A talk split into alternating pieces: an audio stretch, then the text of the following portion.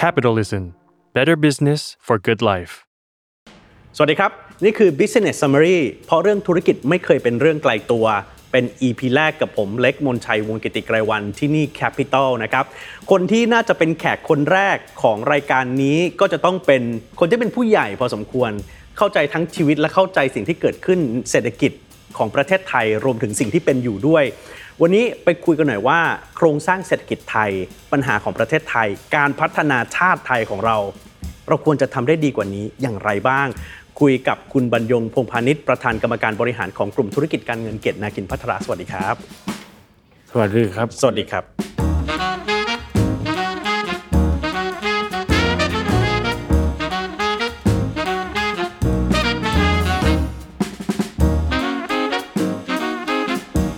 เอ๊ะวันนี้มาคุยในหัวข้อ Capital ชื่อมันบอกอยู่แล้วคำว่า Capital ในมุมของคุณบรรยงเนี่ยตีความมันว่ายังไงดี คืออย่างนี้ครับ ขออนุญาตคำว่า capital เนี่ยครับจริง ๆ มันเกิดขึ้นในโลกเนี่ยไม่นานมานี่เอง เงินคือ money เนี่ยเกิดในโลกมีอายุประมาณ 4,000 ปี เป็นสิ่งที่มนุษย์เป็นคนสร้างขึ้นมา ธรรมชาตินี่ไม่ได้สร้างเงิน มนุษย์สร้างเงินขึ้นมา เมื่อ 4,000 ปีที่แล้ว แล้วก็พัฒนามาเรื่อย จนเป็นระบบการเงิน ระบบการเงินจริง ๆ ก็มีอายุแค่ 400 ปี ถ้าคุณเทียบกับอารยธรรมมนุษย์หมื่นปี มนุษย์มีมาแสนกว่าปี มันก็เป็นระยะสั้น ๆ แต่มันพัฒนารวดเร็วมากและเปลี่ยนโลกมาก ถ้าบอกว่าสิ่งที่มนุษย์สร้างขึ้นและเปลี่ยนโลกมากที่สุด ถ้าให้นับสามสิ่ง ผมก็จะนับภาษาเงิน แล้วก็ล้อที่บอกว่าล้อนี่ทำให้โลกเปลี่ยนมากมาย ตั้งแต่สมัยอียิปต์โบราณเนี่ยโอเคเงินนี้เป็นหนึ่งในสามที่ผมคิดว่าเปลี่ยนโลกมากที่สุดทำไมเงินเปลี่ยนโลกมากรู้ไหมครับ นอกจากจะเป็นสื่อกลางใช้แลกเปลี่ยนทำให้มีการค้าทำให้มนุษย์สามารถที่จะกระจายกันแบ่งงานกันทำได้แล้ว เงินยังเป็นเครื่องสะสมผลิตภาพของมนุษย์ มันทำให้มนุษย์เนี่ย สามารถที่จะสร้างผลิตภาพได้มากกว่าที่ตัวเองใช้ในแต่ละขณะ เพราะมันเก็บไว้ได้ ส่งต่อให้ลูกหลานยังได้เลยอันนั้นก็คือสาเหตุที่ทำให้พอระบบเศรษฐกิจเริ่มพัฒนานะครับอดัมสมิธซึ่งเป็นผู้คิดค้นวิชาเศรษฐศาสตร์เนี่ยวิชาเศรษฐศาสตร์นี้อายุแค่ 250 ปีเองนะครับ ที่คุณเล็กเรียนมา ห้าหกปีเนี่ยอ่าอ่าอ่ามัมันเพิ่งมีอายุไม่นาน เพราะว่าเงินเนี่ยครับเป็นตัวที่ทำให้มนุษย์เนี่ยสามารถที่จะพัฒนาตัวเอง และคำว่า capital ก็เลยเกิดขึ้นคำว่า capitalism ก็เลยเกิดขึ้นคำว่าเงินเลยกลายเป็นหนึ่งในทรัพยากรสำคัญของมนุษยชาติ ซึ่งมันก็ไม่ใช่อะไร มันคือผลิตภาพที่คนสะสมไว้ มันก็ยังเลยเป็นที่ถกเถียงนะ ว่าเงินเนี่ยเนื่องจากเป็นกระบวนการพัฒนามันจะพัฒนาไปยังไงต่อไปครับหลายคนก็เชื่อว่าคริปโตตอบโจทย์ หลายคนก็บอกว่าไม่ใช่ อย่างที่เป็นที่ถกเถียงกันทุกวันเนี้ยนะครับ อันนี้ก็เป็นเรื่องที่แสดงให้เห็นถึงพัฒนาการทีนี้ผมขอกลับมาพูดถึงคำว่า capital การถกเถียงความสำคัญของคำว่า capital นี่มีมายาวนาน คุณเล็กจำคาร์ล มาร์กซ์ได้ไหมครับจำได้คาร์ล มาร์กซ์เนี่ยหนังสือที่มีชื่อเสียงที่สุดของเขาชื่อ Le Capital ก็คือชื่อเรื่องของเงินเนี่ยชื่อของทุนเนี่ยมันเป็นหนังสือที่วิพากษ์ว่าไอ้ระบบทุนนิยมที่มนุษย์พัฒนาขึ้นมาในสมัยนั้นเนี่ยมันไม่ work มันไม่เป็นธรรม มันไม่เกิดประสิทธิภาพสูงสุด มันก็เลยทำให้เขาเนี่ยนำเสนอ ลัทธิการจัดการใหม่ที่เรียกว่า Marxist Marxist เนี่ยเจตนาอุดมการณ์ของมาร์กซิสนี่ดีมากนะครับคือบอกว่าทุกคนต้องเท่าเทียมกันครับทุกคนเนี่ยไม่ใช่ว่ามีสถานะเท่าเทียมนะมาร์กซ์นี่บอกว่าต้องได้ผลผลิตเท่าๆกันด้วย ใครจะทำอะไรก็แล้ว แต่จะต้องเอามาโยนให้ส่วนกลาง แล้วส่วนกลางก็จะเอาไปกระจายให้กับทุกคน แต่ ลัทธิมาร์กซ์เนี่ยถูกเลนินเอามาใช้ 70 ปีหลังจากมาร์กซ์ตายเนาะฮะและเลนินก็เลยเผยแพร่ไปรัสเซียจีน แล้วก็เลยในยุคสงครามเย็น โลกก็เลยออกเป็นสองขั้ว ก็คือขั้วหนึ่งก็เป็นขั้วที่เรียกตัวเองว่า เสรีนิยมหรือ capitalist อีกขั้วหนึ่งก็เป็นมาร์กซิสหรือ socialist คอมมิวนิสต์นะครับแต่พอปฏิบัติกันไป 40 ปี มันก็พบว่าระบบที่เป็นมาร์กซิสเป็นคอมมิวนิสต์เนี่ยมันไม่มีแรงจูงใจและแรงกดดัน พอที่จะทำให้คนเนี่ยสร้างนวัตกรรม เพิ่มผลิตภาพ ผลิตภาพเลยต่างกันหลายเท่าตัวฮะระหว่างสองระบบนี้ ในที่สุดผู้คนในระบบของสังคมนิยมคอมมิวนิสต์เองเนี่ยก็เลยกดดันทำให้เกิดการเปลี่ยนแปลง เริ่มจากจีน เติ้งเสี่ยวผิงเปลี่ยนระบบมาใช้ระบบเศรษฐกิจแบบตลาดตั้งแต่ปี 1979 เยอรมันตะวันออกยอมรับว่าไม่สามารถพัฒนาต่อไปได้ เลยเกิดกำแพงเบอร์ลินล่ม เยอรมัน reunification ในปี 1989 และพอ 1991 รัสเซียซึ่งเป็นต้นแบบคนแรกเลย ก็แตกออกเป็น 12 ประเทศ และทั้ง 12 ประเทศ ก็เปลี่ยนจากระบบคอมมิวนิสต์มาเป็น capitalist ครับและโลกก็เลยพัฒนา แล้วก็เลยเกิดโลกาภิวัตน์ซึ่งก็ทำให้เกิดการเผยแพร่ทั้งเทคโนโลยี ทั้งทรัพยากร ทั้งมาตรฐานการบริหารจัดการกฎหมาย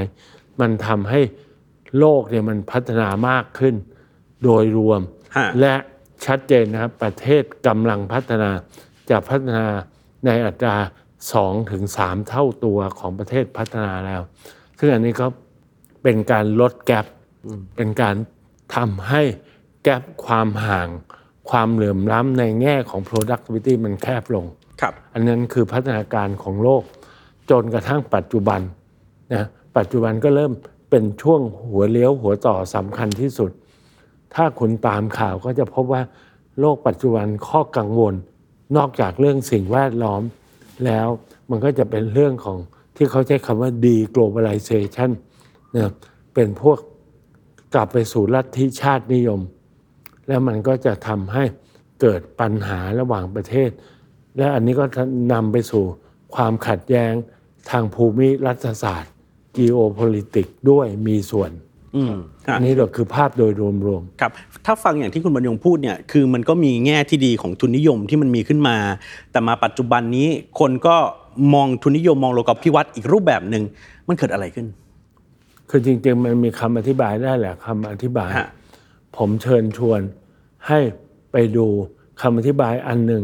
โดยนักเศรษฐศาสตร์ธนาคารโลก ใช้เวลายาวนาน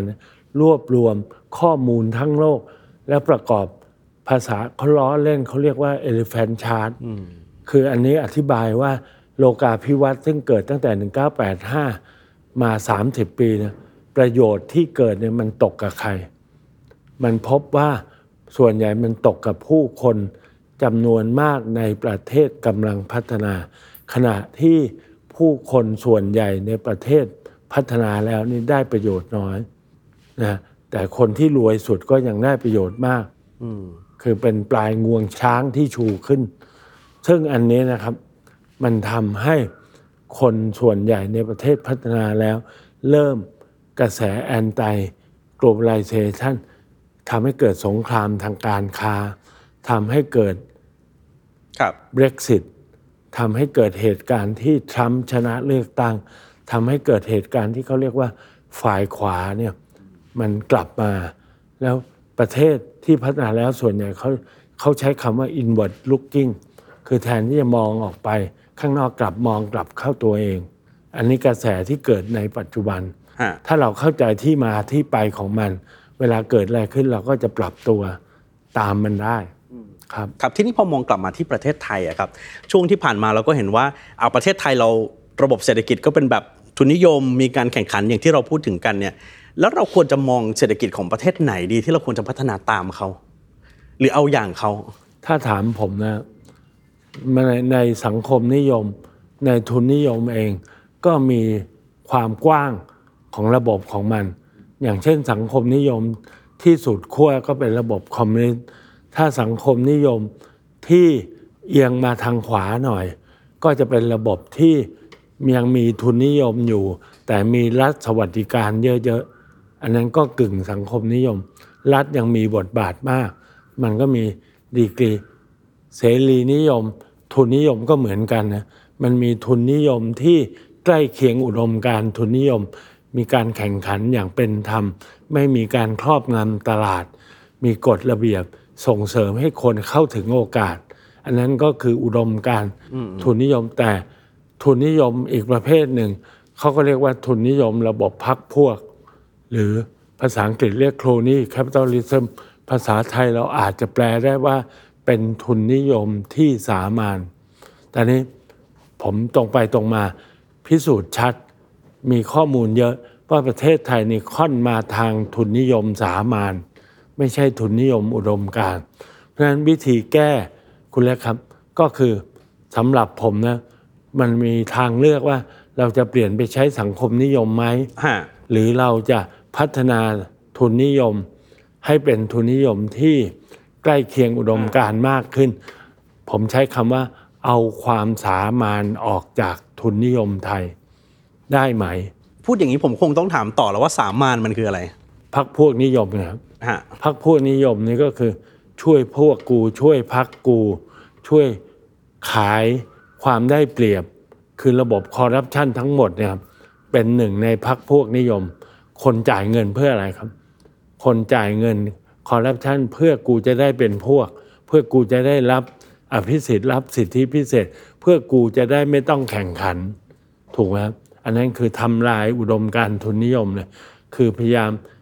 เอาการแข่งขันออกไปจากระบบไอ้เรื่องในประเทศไทยเนี่ยเดี๋ยวต้องคุยกันให้ลึกละแต่ทีนี้ก่อนจะเข้ามาที่ประเทศไทยเนี่ยเอาแค่มองภูมิภาคก่อน ถ้าเมื่อกี้พูดถึงเรื่องการปกครองกับเรื่องระบบเศรษฐกิจ ทุกวันนี้คนมองมาที่ประเทศไทย แล้วก็มองไปที่เวียดนาม เอาแค่เวียดนามก่อนนะ30 ปีก่อนบอกเวียดนามจะแซงไทยคนไม่เชื่อ พอมาวันนี้ไอ้คนก็เริ่มหวั่นใจ มองไทยกับเวียดนามในมุมมองของคุณบรรยงเวลาบอกเวียดนามจะแซงไทยแล้วคุณบรรยงมองไงคุณเล็กครับ ผมชวนให้ไปเปิดข้อมูลของธนาคารโลก แล้วย้อนหลังไป คืออย่างนี้ข้อมูลธนาคารโลกเนี่ยมันเริ่มปี 1960 คือ 2503 เชื่อไหมครับ 2503 เนี่ย ประเทศไทยยากจนที่สุดในภูมิภาคนี้ ผมผมไล่ตัวเลข ผมจำตัวเลขพวกนี้แม่น ปี 1960 นะ สิงคโปร์มีรายได้ต่อคนต่อปี 400 เหรียญ มาเลเซีย 300 เหรียญ ฟิลิปปินส์ 250 เหรียญ เวียดนาม 225 เหรียญฮะพม่า 180 เหรียญ ประเทศไทยเท่าไหร่รู้ครับ ถึงร้อยไหม1960 101 101เหรียญเราไม่ถึงครึ่งของเวียดนามนะ แล้วทำไมอยู่ๆขอตัดแฟลตมาถึงประมาณเกือบ 20 ปี ประมาณปี 2000อ่าฮะประเทศไทย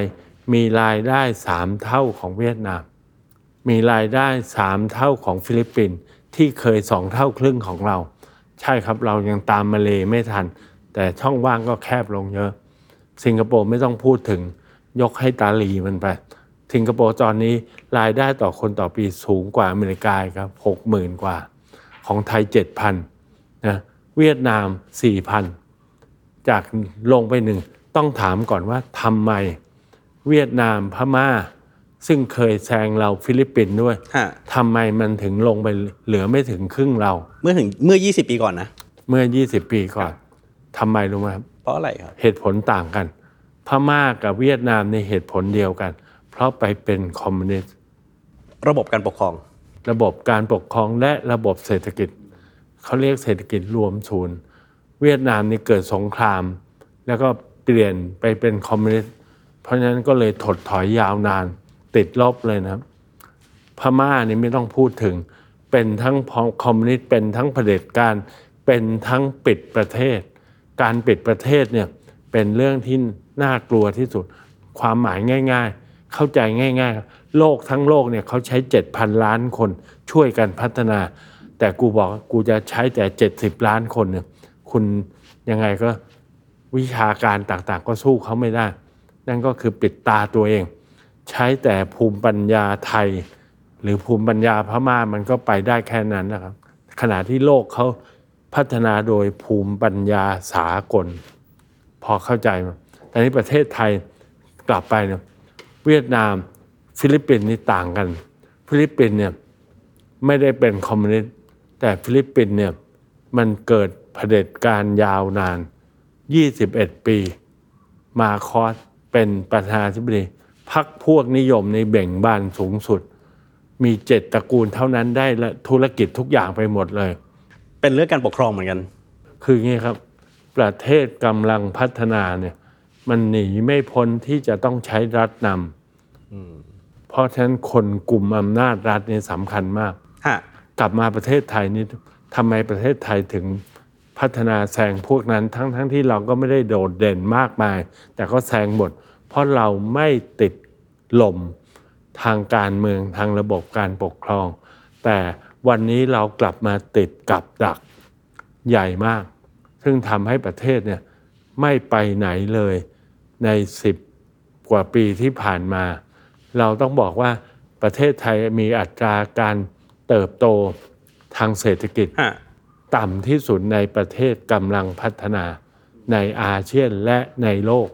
ในโลกไม่ถึงกับต่ำที่สุดแต่ก็อยู่ระดับค่อนข้างต่ำ มองมาปี 66 แล้วมองมองสิ่งที่เกิดขึ้นที่บอกว่าวันนี้คนไทยค่าแรงแพงต่างชาติไม่มาลงทุน เวียดนามมีทั้งเกาหลีมีทั้งใครเข้าไปเต็มไปหมด แต่ว่าไทยก็ยังเป็นประชาธิปไตยนะ เวียดนามเขาก็ยังมีสังคมนิยมนะอะแล้วอธิบายเรื่องนี้ยังไงดี มันมีดัชนีที่สำคัญในโลกที่เปรียบเทียบระหว่างประเทศอยู่อะห้าดัชนี ดัชนีแรกก็คือดัชนีรายได้ต่อคนต่อปี ว่ามันสูงขนาดไหน อย่างเราเนี่ยอยู่สักอันดับ 70 ของโลก รายได้ต่อคนต่อปีวันนี้ 7,500 โดยประมาณ ขณะที่สูงสูงนี่ก็จะ 60,000 70,000 40,000 อันนั้นประเทศพัฒนาแล้ว มาเลเซียหมื่นหนึ่งจีนซึ่งเคยหนึ่งในสามของเราสมัยเติ้งเสี่ยวผิงเนี่ยตอนนี้ก็แซงเราไปแล้วหมื่นหนึ่งหมื่นคนเหรียญต่อคน ทั้งนั้นที่มีพันห้าร้อยล้านคนเนี่ยแต่ของเราเนี่ย ยังอยู่เจ็ดพันห้าเพราะฉะนั้นอันนี้ของเราก็ถือว่ายังไม่บรรลุเป้าหมาย เป้าหมายคือหมื่นสองพันห้าร้อยถึงจะเรียกว่าประเทศพัฒนาแล้ว อันนี้คือความมั่งคั่ง อันที่สองก็คือดัชนีการกระจาย มันมีหลายดัชนี ดัชนีที่ใช้กันมากก็คือเรียกว่า Gini coefficient คือการกระจายรายได้ต่อในแต่ละปี คืออย่างนี้ครับ นอกจาก ต้องการให้เศรษฐกิจโตแล้วยังต้องการให้ทั่วถึง ถูกไหมมั่งคั่งทั่วถึงยั่งยืนคือเป้าหมายในการบริหารเศรษฐกิจ แต่นี้ขอกลับมาพูดถึงเงื่อนไขของเราเนี่ยในแง่การกระจาย เราก็ยิ่งแย่ คือจีนี่เนี่ยมันเป็นเครื่องวัดที่หลายคนวิจารณ์ว่ามันไม่เที่ยงธรรม มันก็มีการวัดอีกอย่าง ไม่ใช่วัดรายได้วัดความมั่งคั่ง ประเทศไทยได้ชื่อว่าเป็นประเทศที่มีความเหลื่อมล้ำด้านทรัพย์สินสูงที่สุดในโลกอันดับหนึ่งเลย คนหนึ่งเปอร์เซ็นแรกของประเทศ ซึ่งมันก็ไม่ได้น้อยนะหนึ่งเปอร์เซ็นห้าแสนคน ถือครองทรัพย์สินทั้งหมด 68เปอร์เซ็นของทรัพย์สินทั้งประเทศ แล้วคน 10เปอร์เซ็นสุดท้าย ถือครองทรัพย์สินศูนย์เปอร์เซ็นคุณบรรยงเป็นหนึ่งเปอร์เซ็นต์ไหมฮะน่าจะ ผมผมไม่ปฏิเสธครับ แต่ถามว่าผมชั่วไหม คนรวยไม่ผิดนะครับตราบใดที่คุณมั่งคั่งมาโดยการแข่งขัน การสร้างผลิตภาพนะครับแต่ถ้าคุณร่ำรวยมาอย่างการรับสวย อย่างการไปสร้างให้เกิดระบบพักพวกนิยม อันคือจริง ๆ เวลาคุณเล็กเจอคนรวยเนี่ยวิธีเช็คง่ายนิดเดียว บอกว่าช่วยเล่าให้ฟังหน่อยได้ไหมครับ ว่ารวยมายังไงบาท ทุกบาททุกสตางค์ได้มายังไง โอเคครับอ่าของนี่ผมผมเล่าได้หมดนะอ่าอันนี้ดัชนีที่สองก่อนนะดัชนีที่สองก็คือ ความมั่งคั่งดัชนีที่สามซึ่งสำคัญมากก็คือดัชนีความเป็นประชาธิปไตย มันมีอยู่สองดัชนีนะ ดัชนีแรกเนี่ยที่ใช้กันมากของ The Economist มันชื่อว่า Democracy Index อันนั้นเนี่ยไทยไม่เร็วนักนะ เราอยู่อันดับที่ประมาณ 80 แต่อีกดัชนีหนึ่งจากร้อยกว่าประเทศในโลก ดัชนีเรียกว่า Democracy Matrix อันนี้เราอยู่อันดับที่ 135 เป็นระบบที่เขาเรียกว่าเป็นระบบกึ่งเผด็จการ ทั้งๆทที่มีเลือกตั้งแล้วนะดัชนีที่ 4 ซึ่งสำคัญมาก ดัชนีหนึ่งก็คือเขาใช้ชื่อว่า Economic Freedom Index ครับอันนี้ของ Wall Street Journal นะที่เขาใช้กันมา อันนั้นคือความเป็นทุนนิยมแบบสมบูรณ์ มีการแข่งขันมีการไม่ให้ผูกขาดทางการค้า มีการเปิดโอกาสให้ทุกคนเท่าเทียมกัน มีความเป็นเสรีนิยม ไม่กีดกันต่างชาติอะไรอย่างนี้เป็นต้น Economic Freedom Index เนี่ยครับประเทศไทยนี่ก็อยู่อันดับแย่ ๆ หน่อย เกือบร้อยนะครับขณะที่อันดับหนึ่งคือสิงคโปร์ อันดับ 2 3 4 5 ก็จะเป็นสวีเดน นอร์เวย์ เดนมาร์ก ฟินแลนด์ ประเทศยุโรปเหนือ นิวซีแลนด์ เป็นต้นนะครับ คือประเทศร่ำรวยหมด แล้วสุดท้าย ดัชนีสุดท้ายก็คือ ดัชนีความโปร่งใส Corruption Perception Index ขององค์การโปร่งใสสากล Transparency International ที่บอกว่าประเทศไหนโกงมากโกงน้อย ประเทศที่โกงน้อย ก็อย่างเช่น เดนมาร์กนิวซีแลนด์คุณเล็กที่มันน่าแปลกใจก็คือทั้ง 5 ดัชนี ประเทศที่ดีมันซ้ำกันหมดเลย 20 ประเทศแรกนี่มันแทบจะได้อันดับต้นของทุกดัชนี ไม่ใช่เรื่องบังเอิญไม่ใช่เรื่องบังเอิญมันเป็นเรื่องขององค์ประกอบ เพราะฉะนั้นถามผมว่าการพัฒนาก็ยึดเป้าอย่างนี้ครับยึดสามสิ่งฮะเพื่อบรรลุสองสิ่งฮะยึดสามสิ่งก็คือ ความเป็นประชาธิปไตยฮะความเป็นเสรีนิยม แล้วก็ความไม่โกง แล้วคุณก็จะได้สองสิ่ง ก็คือความมั่งคั่งและการกระจาย โอเคครับครับอันนี้หลักง่ายมาก แล้วมันไม่ใช่หลักคิดเอง มันพิสูจน์มาแล้วอะคือคือคงไม่ได้ถามต่อว่าประเทศไทยสอบผ่านสอบตก มองปีนี้ต้นปี 2566 ไปที่ capital ของประเทศไทย สิ่งที่เกิดขึ้นสิ่งที่เป็นอยู่เนี่ย คุณบรรยงว่ามันเกิดอะไรขึ้น คือประเทศเราเนี่ยครับความที่ผมพูดถึงวิกฤตที่เราเจอจากโควิด อันนั้นไม่ได้โทษใคร มันเป็นวิกฤตที่คาดไม่ถึง แต่มันพิสูจน์ให้เห็นว่าประเทศเราเนี่ยติดลบมากเกือบจะที่สุดในโลก คือลบ7%แล้วฟื้นช้าเกือบจะที่สุดในโลก ปีแรกฟื้น1%ครึ่ง ปีที่2ฟื้น3%แถมการฟื้นชัดเจนนะเขาเรียกว่า K-shape รู้จักเนี่ยคือคนรวยแม่งฟื้นเร็ว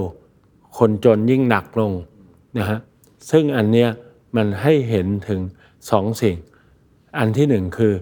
ความไม่รีซิเลียนเราฟื้นช้าฮะความไม่อาจาย เราไม่คล่องตัว ปรับตัวตามโลกไม่ทัน และความโอกาสที่ไม่เท่าเทียม คือเศรษฐกิจไทยก่อนที่เราจะพูดถึงปัญหา ขอพูดถึงอาการก่อน อาการของเศรษฐกิจไทยก็คือ การชะงักงานและการกระจายที่ยิ่งทั้งทั้งที่ชะงักงานแล้ว ยังกระจายแย่ออัตราเติบโตของเศรษฐกิจนี่ต่ำมาก มันทำให้น่ากังวลมากขึ้น เพราะว่าผมยกตัวอย่าง เอางี้แล้วกันครับ ปีที่ผ่านมาเขาคาดว่าเศรษฐกิจไทยจะโต 3%แต่ กำไรของบริษัทในตลาดหลักทรัพย์ ตลาดหลักทรัพย์ก็ประกาศด้วยความภูมิใจว่าโต 26%ฟังแล้วน่ากลัวไหมครับคือตัวเศรษฐกิจโต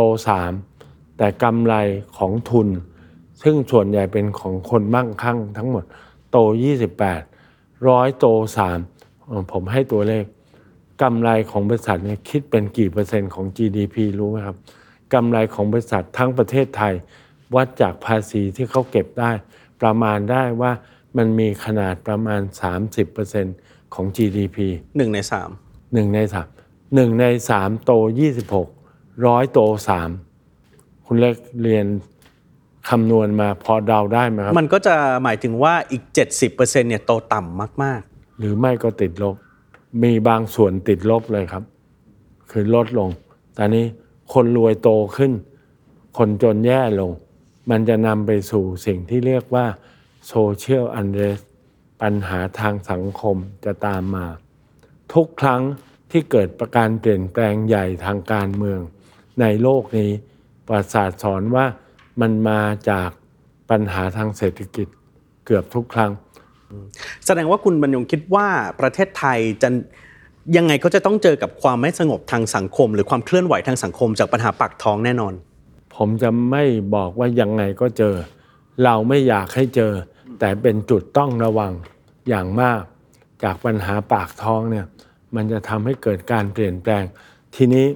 ก็จะบอกว่าการเปลี่ยนแปลงมีสองวิธี เปลี่ยนแปลงโดยสันติ กับเปลี่ยนแปลงโดย เกิดความจราจนวุ่นวายประวัติศาสตร์นี่สอนเราแล้วว่า ถ้าเปลี่ยนแปลงทางสันติได้ มันมีอยู่สองอัน หนึ่งมันจะเกิดผลที่ดีกว่าสองมันจะต้องมีเงื่อนไขของประชาธิปไตย มันถึงจะเปลี่ยนแปลงได้ อย่างสมมุติถ้าไม่ใช่ประชาธิปไตยมันจะหลีดไปสู่ การเปลี่ยนแปลงแบบที่เราไม่พึงปรารถนา ไม่ว่าจะปฏิวัติในฝรั่งเศสในรัสเซีย อาหรับสปริง ประวัติศาสตร์สอนเราว่าเปลี่ยนแปลงแบบนั้นเนี่ยคน ไม่มีใครได้ดีเลยด้วยซ้ำผู้นำปฏิวัติฝรั่งเศสถูกกิโยตินด้วยเองอะในที่สุด เพราะมันวุ่นวายมันเอาไม่อยู่ ทีนี้มองมาที่ประเทศไทยเนี่ยเชื่อว่าคุณบรรยงเป็นหนึ่งในคลังสมองมาต่อเนื่องยาวนานจะรัฐบาลหรือไม่รัฐบาลก็ตามทีเนี่ย คนคงถามอ้าวแล้วคุณบรรยงแก้ยังไงอะอาการอย่างเงี้ย คุณบรรยงมาช่วยกันหน่อยไหมผมขออนุญาตไม่ยอมรับว่าเป็นคลังสมอง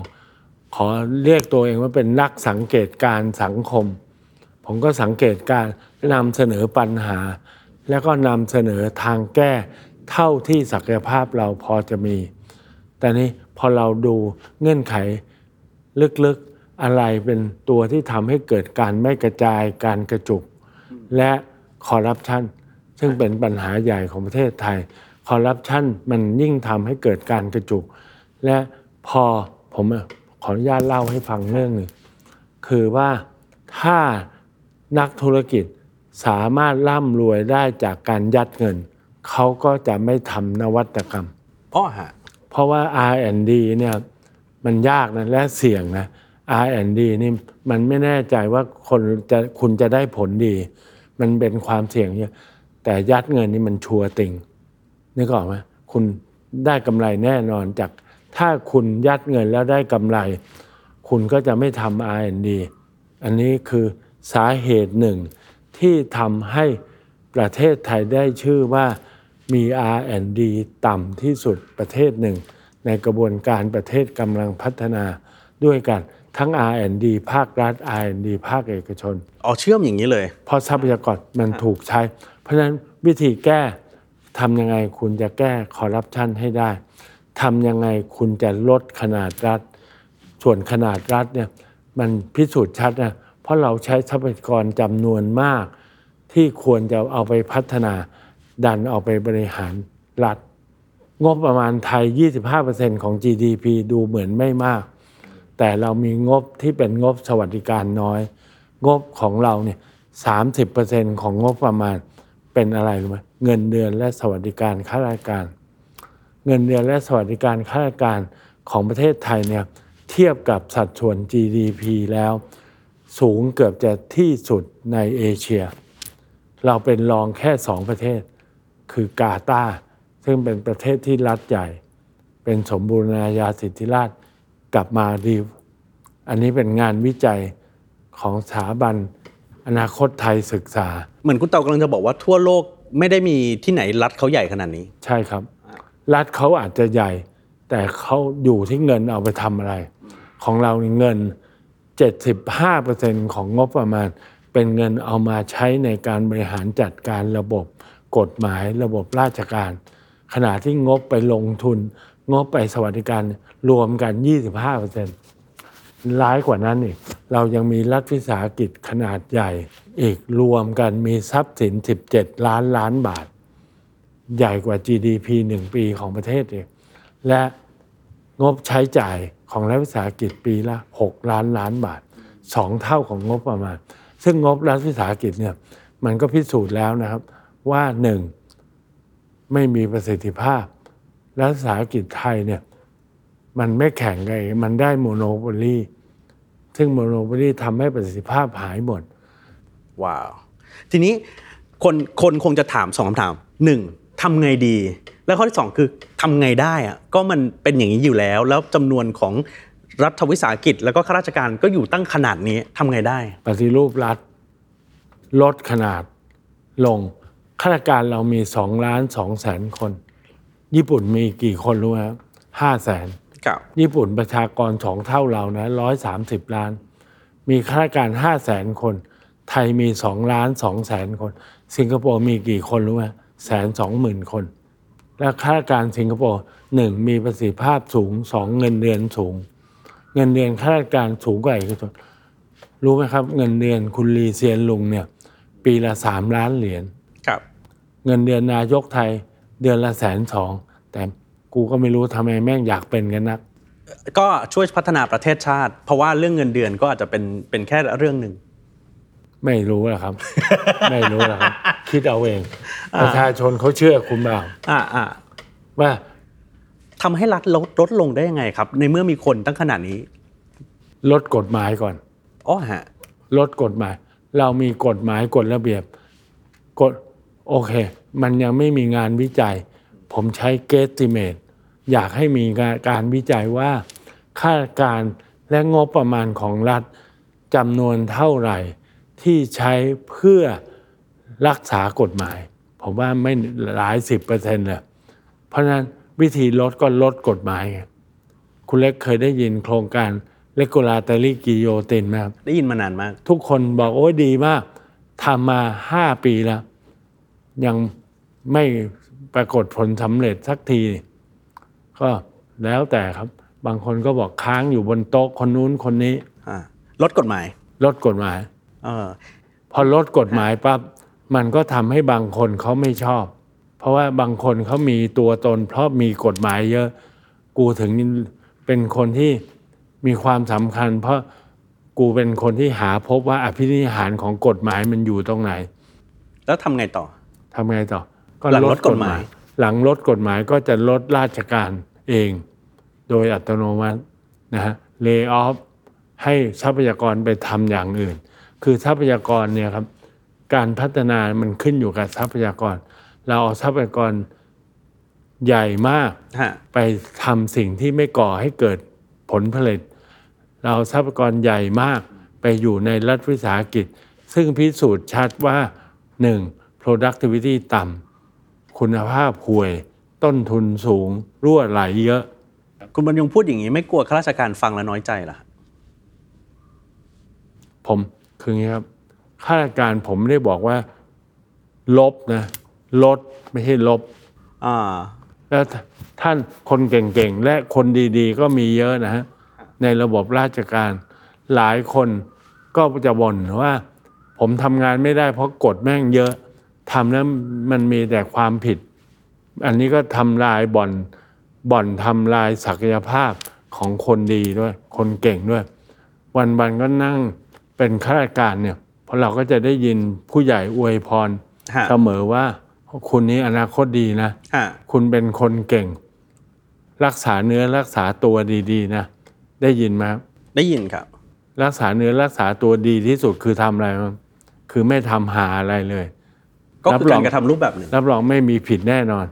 ถูกไหมครับเพราะฉะนั้นข้าราชการเขาเลยทำเขาเจอข้อจำกัดเยอะแยะมากกับเรื่องที่สองที่เรา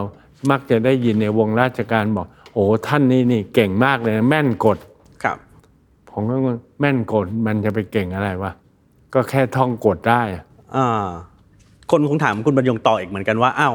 ลดขนาดรัฐลง ลดกฎหมายลง ลดจำนวนคนลง แล้วเศรษฐกิจมันจะดีขึ้นได้ยังไงเพราะตัวเลขเรื่องงบประมาณอย่างเดียวนั่นแหละฮะแล้วมันจะขับเคลื่อนไปยังไงต่อ พอลดคนเนี่ยอะทรัพยากรซึ่งขาดแคลนอยู่แล้ว มันก็จะได้ไปอยู่ในจุดที่ตลาดมันจะบังคับ ให้ต้องใช้อย่างมีประสิทธิภาพเองเนี่ยคืออย่างนี้ครับ มนุษย์เราจะสร้าง productivity ในหลักการของทุนนิยมที่ดี มันมีหลักการอยู่สองส่วน อันที่หนึ่งคือแรงจูงใจ อันที่สองคือแรงกดดัน มันต้องใช้ทั้งสองอย่าง ทั้งจูงใจทั้งกดดันให้ productivity ออกมาทำยังไงถึงจะสร้างระบบ ที่มีแรงจูงใจที่ดี ฮะ ขณะเดียวกันก็กดดัน ให้ทุกคนต้องพยายามพุทเอา best productivity ของตัวเองออกมา อันนั้นก็จะทำให้เจริญ และถ้าเรากระจายโอกาสไปได้ทุกมีอีกเงื่อนไขหนึ่ง ซึ่งสำคัญมากในการพัฒนาประเทศก็คือการกระจายอำนาจและทรัพยากร ซึ่งอำนาจนี่อยู่ที่รัฐ ฮะ ทรัพยากรรัฐก็มีส่วนคุมอยู่ คือการกระจายอำนาจและทรัพยากรนี้เป็นเงื่อนไขสำคัญมากฮะพูดถึงสิ่งที่คุณบรรยงพูดเนี่ย มันดูเป็นเรื่องใหญ่มาก ถ้าเกิดคนมามาฟังเนี่ยนะถ้ามีรัฐบาลใหม่ภายในกลางปีนี้มันทำได้ทันทีเลยไหมฮะคืออย่างไงถ้าจะครับทำรัฐบาลเนี่ยจะต้องบอกแนวให้ชัดในความเห็นของผม ว่าเราจะใช้หลักอะไร ใช้เสรีนิยม ใช้สังคมนิยมนะฮะแล้วก็เสร็จแล้วก็ต้อง ให้ประชาชนเข้าใจ ว่าสิ่งที่จะทำในมีขั้นมีตอน มีมายส o ต e แล้วก็รายงานทุกขั้นตอนให้ประชาชนทราบ และในระหว่างทางประชาชนก็ต้องทำสองอย่าง อันที่หนึ่งก็ต้องอดทนบ้าง อันที่สองก็ต้องมีส่วนร่วม ในกระบวนการทั้งหมด โอกาสอยู่ตรงไหนก็ต้องเข้าไปหา รัฐที่ดีต้อง provide โอกาสนะครับ ไม่ใช่ทำให้ไอ้ทำให้ทุกอย่างเนี่ย มันก็จะหลีดไปสู่ต้นทุนใหญ่ ไม่วันนี้ก็วันหน้า ประชานิยมเนี่ยคือการเอาสมบัติของประชาชนเนี่ยไปซื้อเสียงประชาชนเอง ซึ่งมันก็มีทั้งดีและไม่ดีนะฮะอย่างน้อยในระยะสั้นมันก็มีส่วนดีว่าเกิดการกระจายเกิด redistribution แต่ในระยะยาวอาจจะเป็นปัญหาใหญ่ เช่นหนี้สาธารณะในอนาคตฮะนะ อย่างเช่นจำนำข้าวเนี่ยห้าแสนล้านต่อปี แน่นอนครับ ชาวนาก็ต้องได้บ้าง ชาวนาผมประมาณแบบเกสติเมตนะชาวนาน่าจะได้สักสองแสนล้านสองแสนล้านดี ดีไหมก็ดีเขาก็ได้ แล้วสามแสนล้านมันหายไปไหน คอร์รัปชันไม่ถึงหรอกครับ มันเกิดจากใช้คำว่า waste จาก inefficiency อันนี้มากกว่าโกง เยอะผมประมาณว่า เวทที่เกิดจากความไม่มีประสิทธิภาพ เพราะรัฐจะจำนำข้าวได้ครับก็ต้องไปสร้างโกดัง ต้องไปมีเงินต้นทุน มีต้นทุนการเงินมีอะไรเยอะแยะครับอันนั้นเกิดจากเวสจาก inefficiency จากการทำลายระบบตลาด แล้วมันก็ทำให้เกิดข้าวมากกว่าที่ควร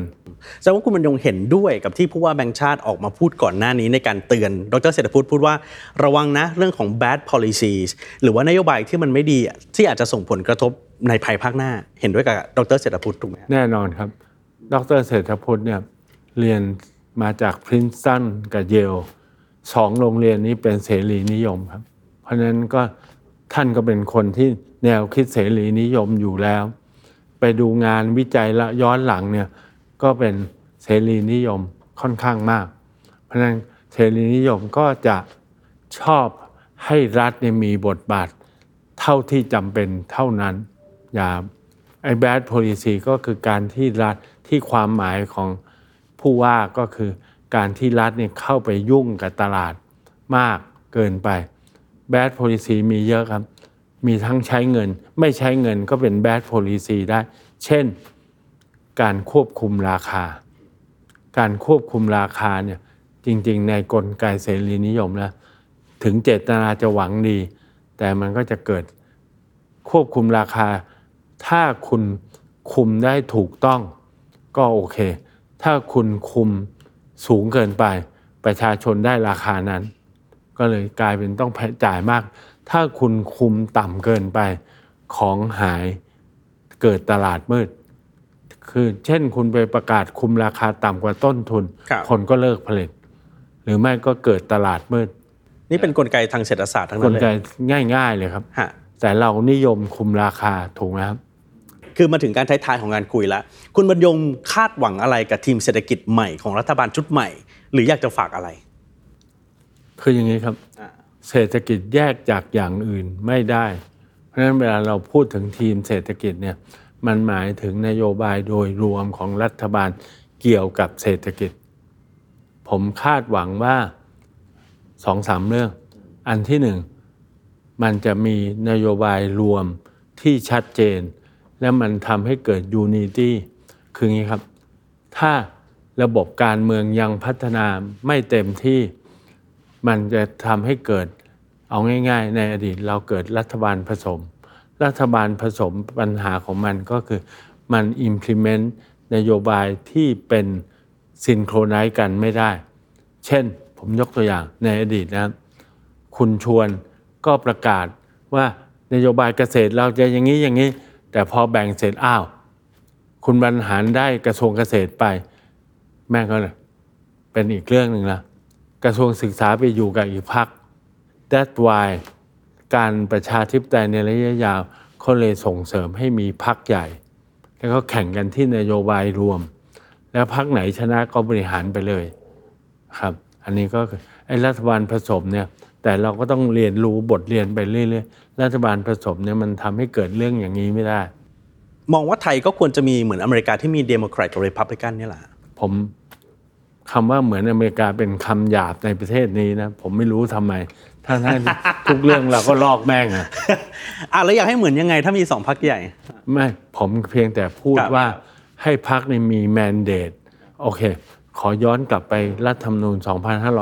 2540 ที่ร่างโดยสภาร่างรัฐธรรมนูญที่ประชาชนเลือก 2540 ถ้าคุณดูเนี่ยมันก็ชัดเจนว่าอันที่หนึ่งต้องการส่งเสริมให้มีพักใหญ่นะวิธีการเลือกตั้งอะไรมันเป็นอย่างนั้น รัฐมนูญหน้าที่ที่สองก็คือ ในเมื่อพักใหญ่ก็ต้องมีกลไกตรวจสอบ ที่ไม่สามารถให้พักใหญ่นั้นทำอะไรได้ตามใจ มันก็เลยเกิดองค์กรอิสระ จากรัฐมนูญ2540 เยอะ พวกนี้เกิดเพราะรัฐมนูญ40 ทั้งนั้นนะสารรัฐธรรมนูญกกตปปชนะฮะ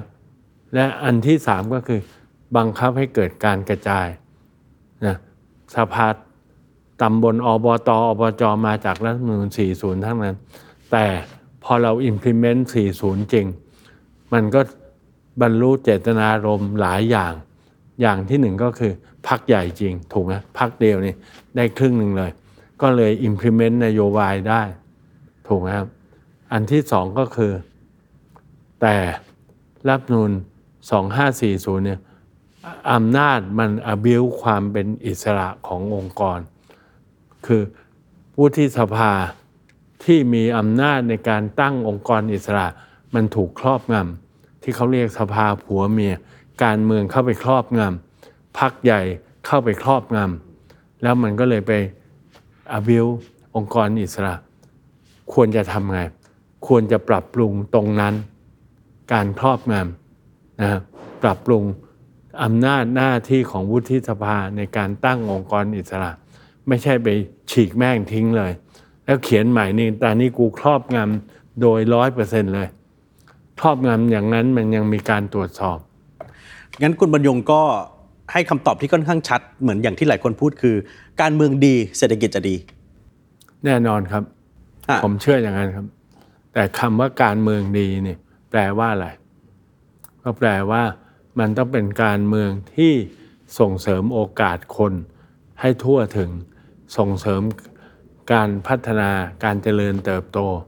และการกระจายโอกาส กระจายทั้งโอกาสทั้งทรัพยากร และกระจายความมั่งคั่งในที่สุดครับอะมองมองไปข้างหน้ามันก็จะต้องมีคนแบบในฝันกับตันทีม หรือกระทั่งคนที่เป็นพระเอกขี่ม้าขาวมาช่วยเศรษฐกิจไทยใช่ไหมฮะ คุณบรรยงมองเห็นหน้าใครเป็นหน้าดรสมคิด ดรกอบศักดิ์คุณกรณ์หรือใครดี ไม่ตอบครับ เอางี้มีสเปคไหมเห็นนะคือคนที่เข้าใจเรื่องพวกนี้อะคอมมิ n ิเคตได้ เราพูดคำว่าปฏิรูปไม่ใช่ปฏิวัตินะคือการพลิกฟื้นเนี่ยทันทีเนี่ยมันมีต้นทุนสูงมาก เพราะฉะนั้นการค่อยๆปฏิรูปเนี่ย มันจะเกิดได้มันเริ่มที่ แต่สุดท้ายผมเชื่ออะไรมาพลังประชาชนทำยังไงประชาชนถึงจะเข้าอกเข้าใจเรื่องพวกนี้ เชอร์ชิลเคยพูดว่า people get the government they deserve เพราะสุดท้ายนี่ก็อยู่ที่ประชาชน ว่าเข้าอกเข้าใจเรื่องพวกนี้ได้มากมันใช้เวลา แล้วมันค่อยๆพัฒนามากกว่าจะพลิกฟ้าพลิกแผ่นดิน อ่าอันนั้นคือความเชื่อของผมกับทุกวันนี้ชีวิตของคนชื่อบรรยงพงพาณิชย์ขับเคลื่อนด้วยแรงกดดัน หรือแรงบันดาลใจ หรือแรงที่มีเป้าประสงค์บางอย่างที่ชัดเจน ไม่เลยครับ ผมอยู่กับปัจจุบัน แล้วก็พยายามทำทุกอย่างเท่าที่ตัวเองมี และคิดว่าเป็นประโยชน์ และประโยชน์เนี่ยครับ ก็ง่าย ๆ ผมไล่ว่าประโยชน์ของตัวเองมาก่อน แต่มันให้มันสอดคล้องของประโยชน์ของ คนอื่น เท่านั้นแหละครับ ง่ายๆ ชีวิตคิดง่าย ๆเข้มข้นสมกับเป็น EP แรกของ Business Summary เพราะธุรกิจไม่ใช่เรื่องไกลตัวนะครับ ในมุมมองของคุณบรรยงพงพาณิชย์ที่บอกว่า วันนี้เป็นนักสังเกตการณ์การเปลี่ยนแปลงและความเคลื่อนไหวทางสังคม วันนี้ขอบคุณคุณบรรยงครับ ขอบคุณครับครับ กลับมาพบกับแขกรับเชิญที่ถือว่ามีบทบาท และก็มีอิทธิพลกับระบบเศรษฐกิจไทย และก็ภาคธุรกิจในรายการ Business Summary นะครับ เจอกันที่นี่ Capital ทุกวันจันทร์สัปดาห์เว้นสัปดาห์ วันนี้ผมกับคุณตาบันยงลาไปก่อน สวัสดีครับ